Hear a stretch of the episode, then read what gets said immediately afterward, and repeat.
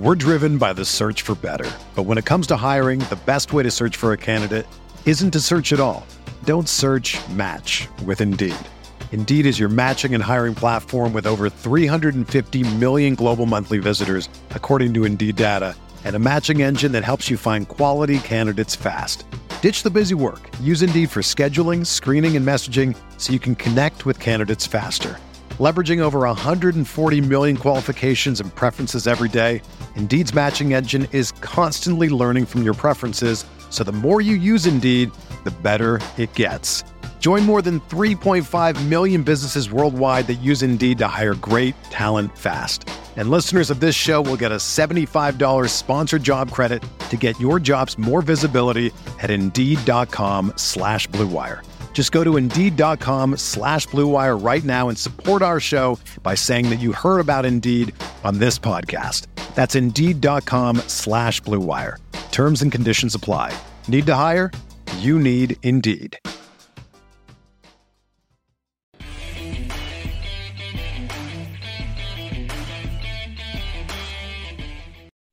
Hello, everyone, and welcome back to another episode of Chargers Analytics with Arjun. And we are here talking after one of the most exciting yet heartbreaking losses that I think I've ever watched in my life.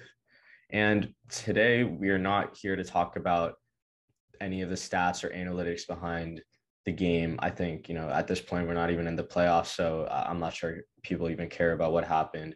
I mean, if anything, just know that Justin Herbert balled out again and his team just didn't help him at all. Okay. So that's all we need to talk about for the stats. We are here today to talk about Brandon Staley. Okay. Now, if you guys have watched my videos throughout the season, and I, I appreciate you guys if you do, if you have, you would have known or you know that I've been a big Brandon Staley backer, right? Like I have supported him since day one, since he got hired. I have supported him through the stretches of terrible run defense. I've supported him through almost every decision he's made. I keyword almost like there's some things I, I'm not so like totally on board with, but it hasn't been like a big picture. Like I completely disagree with him. So I have been on his side since the season started. Now that the season's ended and I've had a couple days to to really just think through how the season went I think it's fair that I can talk about Brandon Staley. Okay. We're going to talk about his decisions in the Raiders game. We're going to talk about his decisions, you know, throughout the season. And we're, I mean, we're going to be as neutral as we can, not showing any bias. But let's let's start with the Raiders game. Let's start with the timeout because I think that's still on everyone's minds for some reason. I got so pissed off at the discourse. I was so confused at the the talk on Twitter about this stupid timeout that everyone was overreacting to that I even made a TikTok about it because I needed somewhere to just vent my thoughts. So I'm going to insert the TikTok now so you guys can see it. As a Chargers fan and someone who is heavily invested in analytics, I do not think that Brandon Staley made a mistake by calling a timeout on third and four versus the Raiders on Sunday Night Football the national media and analysts are going to portray the idea that the Raiders were going to kneel the ball out or just give up with 38 seconds left on the play clock, but that is far from the truth. The media only mentions how there were 38 seconds left on the game clock without accounting for the idea that there were only 4 seconds left on the play clock, meaning the Raiders had to snap the ball at 38 seconds, 34 seconds, or in between. And if you go back and watch the game, you'll see that the Raiders were in shotgun, not under center, meaning them kneeling the ball was out of the question. And as Mitchell Schwartz pointed out on Twitter, the way that the Raiders' offensive line were set, they were not set to pass block, they were set to run block. So they were going to run the ball either way, which leads me to my next point. Before the timeout, Brandon Staley's defense had four defensive linemen and two linebackers, one including Kenneth Murray, who finished the Raiders game with a 27 PFF grade. By calling the timeout, Staley was able to substitute Linval Joseph, who weighs 330 pounds and plays the nose tackle role for the Chargers defense, in for Kenneth Murray, who again had one of the worst games of any player in that game. Staley knew he needed his best run defenders to get a run stop, which is why he substituted Joseph on, because Daniel Carlson has not missed inside Allegiant Stadium since he got signed for to the Raiders. So anything inside of 50 yards would have been automatic for him, which it was. And if you go on Twitter, all you see are the hypothesis that, you know, the Raiders players were telling Austin Ekeler that they would have kneel the ball out, or Derek Carr telling Michele Tafoya that, you know, the timeout definitely changed their strategy. But does changing the strategy mean changing a play or changing the way that they went about the game? Because it does look like they were going to run a play before the timeout. So even if, if they picked the first down before the timeout, the media would have been all over Brandon Staley not getting his best run defenders in. That's why I support Staley in his decision to call a timeout because he was playing to win. And even if a tie got them in, Daniel Carlson would have still made a field goal if the Chargers had not got a run stop before the timeout. And to me, at the end of the day, I think the Brandon Staley hate stems from the old school football guys who don't like his aggressiveness, who don't like his use of analytics, who don't like him going for fourth down inside his own territory, even though that shows a, a slight win probability edge than punting the ball in that situation. I believe Brandon Staley is a great coach, and him and Justin Herbert will have a chance to lead the Chargers to a Super Bowl as long as those two are still on the team. And the last thing to point out is even though the national media is going to blame Staley for potentially losing the Chargers, this game against the Raiders, and the Thursday night football game against the Chiefs, you know, they seem to forget that he won the Chargers three games uh, to start the season against the Chiefs, the Raiders, and the Browns by being aggressive and going for it on fourth down. So, as you can see uh, in the TikTok, I, I really tried to highlight like the main points about the timeout and everything that went behind it. And so basically what I was trying to say is like he didn't call the timeout because he he was daring the Raiders to win or some what those conspiracy theorists what they were putting out on Twitter. He called the timeout because he needed to get his best run defense on the field. And his best best run defense includes Linval Joseph and not Kenneth Murray. In fact, if, if you asked me to asked me before the game what our best run defense formation was, it was five one five. It was Bosa, Jones, um, Linval, either Tillery or Covington. Obviously, I'd want Covington or Fehoko, um, Fackrell or Nwosu. And then you have Kyzir as, as the lone linebacker on, on run formations, right? And then obviously the nickel package behind him. It's the 515. Before the snap, it was a it was a 425 with Kenneth Murray on the field, and you didn't even have Linval Joseph on there. So you're gonna get gashed either way. The the whole point of this timeout that had lost them the game. and changed the Raiders strategy. I don't know if you like, I'm a lot of you guys are smart. And if you guys don't understand how NFL coaches operate, they don't like Bisaccia wasn't having the conversations about tying the game during the drive. He was having those conversations before the kickoff, before the Chargers kicked off. Those conversations you can't have in a 30 second, like, because the offensive coordinator, Greg Olson, he's calling the plays as the play before is finishing, right? So how is how are they going to have these conversations about time while the drive is going on? They had a pre-fixed mindset about what was going to constitute a tie, which was probably getting stopped inside their own territory and them them saying, "Congrats, you stopped us.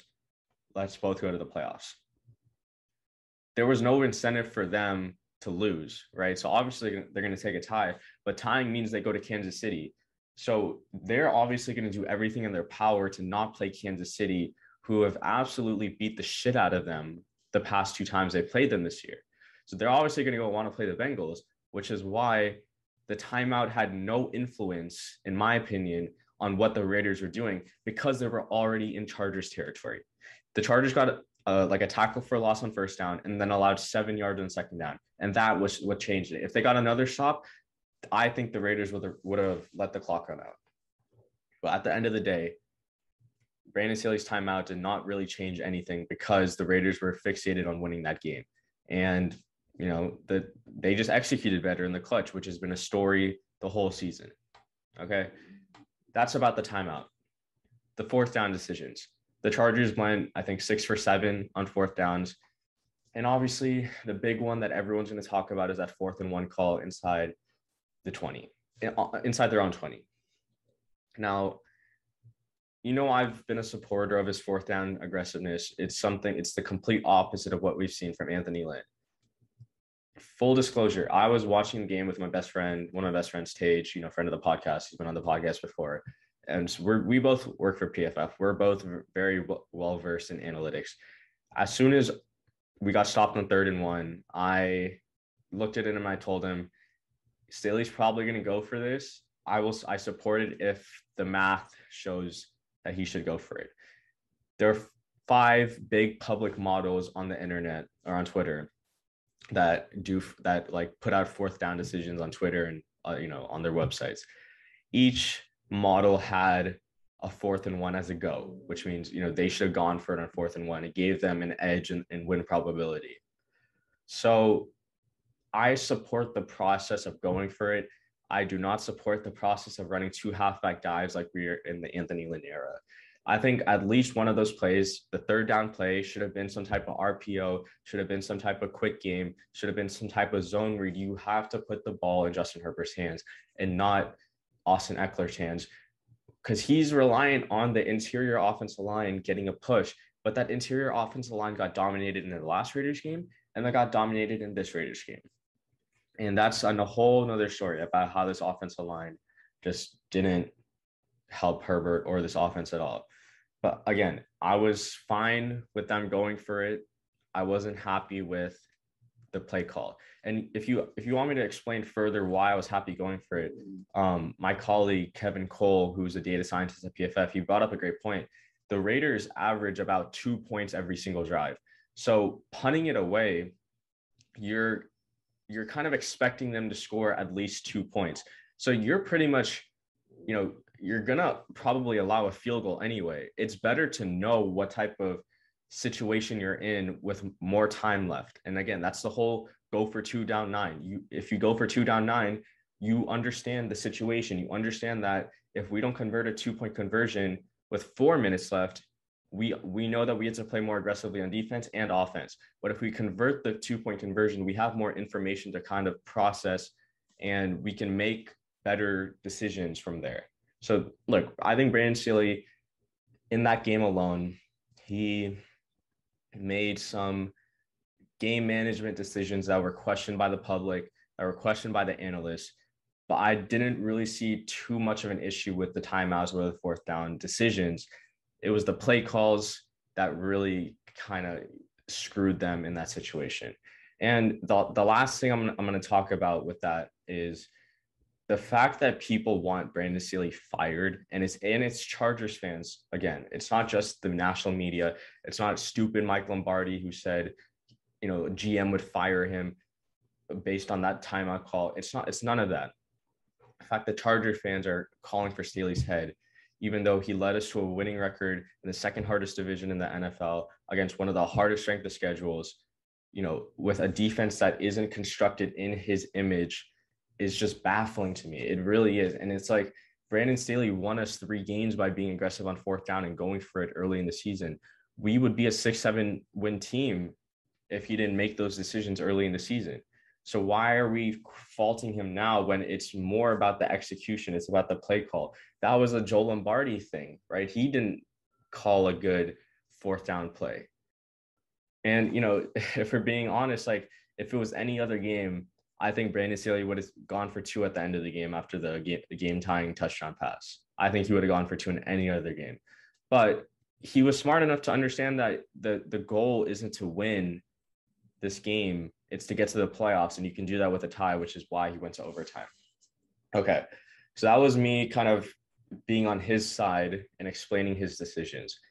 Let's talk about some of the negatives. And the big one is is his personnel usage and his his roster management. I I have not been a supporter of what he's done with this defensive roster. It it seems like anytime we have this injury or we have a COVID addition, the first instinct for him is to go to the Broncos or the Rams and sign one of his former players. And look, I understand. He knows those players better than a random free agent like Rasul Douglas or you know some other impact free agent that could potentially be better than the player he's signing. He knows that those players have played in a scheme similar to his and that they could onboard them pretty quickly i understand that it doesn't mean i support those decisions because like they signed Eric Banks, Trey Marshall, Essang Bassey, Davontae Harris. Like Davontae Harris might be the only one who made a positive contribution to this team. And it was like three special teams tackles or something like that. So I haven't understood Staley's personnel decisions. We're going to get to the big one in just a sec, trust me. But I'm also going to, I also understand that he's only had one year of calling plays before joining the Chargers. He's never had full control of a roster like this where he gets to make decisions and he this could just be a learning experience for him as well like this is his first year as head coach and he still finished with a winning record like i'm not i'm not jumping off the ship i'm just lowering my you know how much support i had for him initially just because i didn't see i didn't know how his personnel decisions were going to turn out and it hasn't been good which leads me to the big one and the one that i am I still don't understand, and I didn't support it while the game was going on. And that was the Kenneth Murray stuff. Right after the game, if you follow me on Twitter at ArjunMenon100, you would have seen that I tweeted out Kenneth Murray finished with like a 28 PFF grade, which got lowered to a 27 PFF grade um, when all the stuff was finally reviewed. The fact that Kenneth Murray was the third down linebacker. in a game like that is baffling. Statistically, Kenneth Murray has been one of the worst linebackers since he's entered the league. Even in college, he had like three pass breakups in in four years at Oklahoma as a middle linebacker or outside linebacker. You know, when Brandon Staley got hired, Kenneth Murray was one of the guys where I was like, okay, he's not going to be used as a drop into cover three hook zone type linebacker. We're going to get to see him blitz more. He's going to be attacking more in run fits. Nothing happened. And he was so, he wasn't good at his job. I'm not going to call him bad because he's an NFL player. And it takes a lot to get drafted in the first round. You have to have some type of freakish athleticism or talent to get drafted in the first round. But he wasn't good at his job early in the season at inside linebacker that the Chargers moved him to edge, and he he didn't play well there either. And so the fact that he was the guy that the Chargers wanted in the most high stakes, high pressure situations on defense, it just it doesn't make sense. It there's no like there's no way that Brandon Staley and that defensive staff and their analytics guys and whoever helps with the game planning came up with the idea and stuck with it that Kenneth Murray was their best option on third down because he's the best man to man covers linebacker on the team. If Drew Tranquil Tranquill was really that hurt, he shouldn't have played because at the end of the day, Kyzir is a, better linebacker than Kenneth Murray. Tranquill is a better linebacker than Kenneth Murray, obviously when fully healthy. I, I just don't understand taking Kyzir off the field when he's had a career year. He has, I think, three interceptions.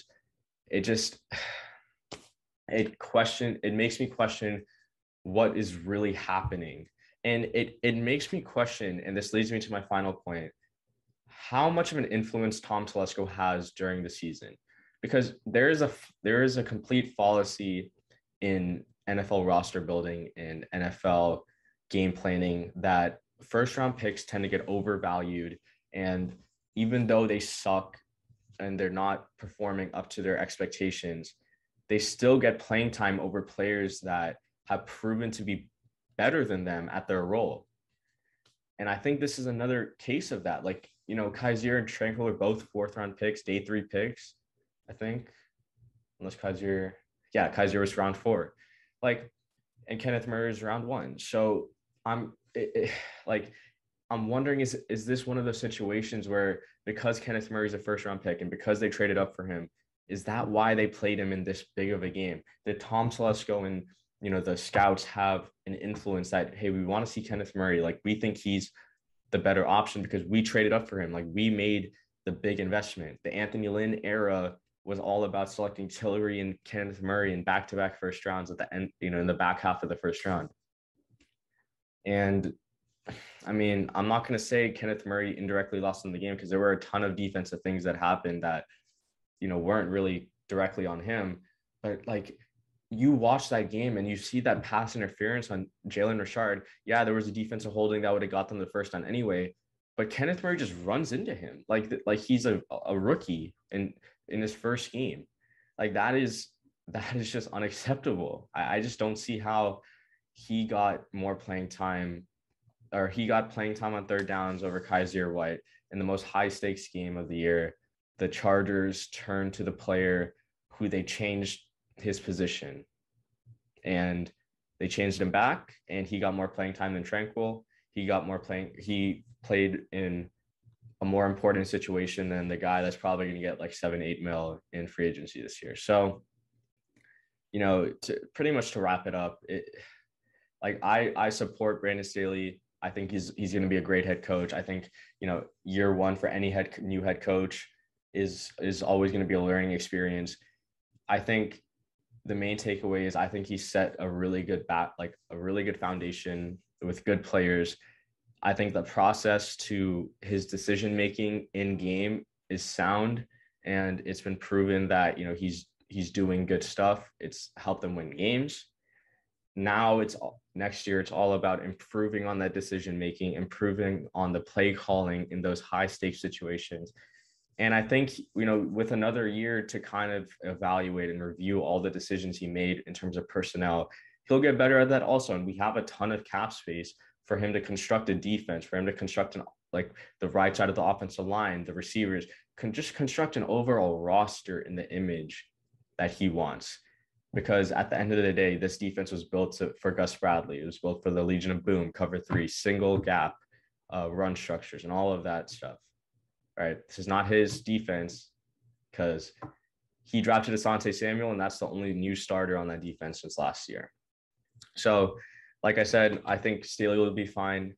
Um, you know, just needs to clean up a little some of the personnel decisions, but with all the money and with all the cap space and all the draft picks that we have, I'm not worried at all going into next year. And you know, with Herbert playing like how he's playing, it wouldn't surprise me if the Chargers are you know Super Bowl contenders at this point next year. And that's that's just it. So, guys, you know, it's been a really fun year, you know, talking ball, and the season was really fun to watch. I hope you guys enjoyed my videos and the Chargers in general. And with that, as always, bolts up.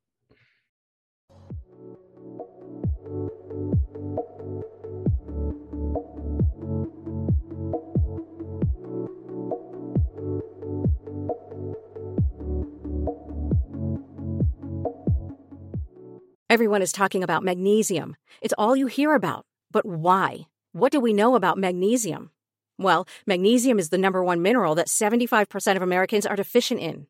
If you are a woman over 35, magnesium will help you rediscover balance, energy, and vitality. Magnesium supports more than 300 enzymatic reactions in your body, including those involved in hormonal balance. From functional medicine doctors to mental well being and female hormone experts, we all know that magnesium is the one mineral to improve all aspects of well being and health. But which one? Magnesium Breakthrough from Bioptimizers, the trusted choice recommended by leading experts with seven best absorbed forms of magnesium to ensure your body receives the support it needs for overall well being. Go to bioptimizers.com slash balance today and use code BALANCE10 for 10% off. Support your journey to wellness at B-I-O-P-T-I-M-I-Z-E-R-S dot com forward slash balance. Magnesium Breakthrough from Bioptimizers, your foundation to optimal health and vitality.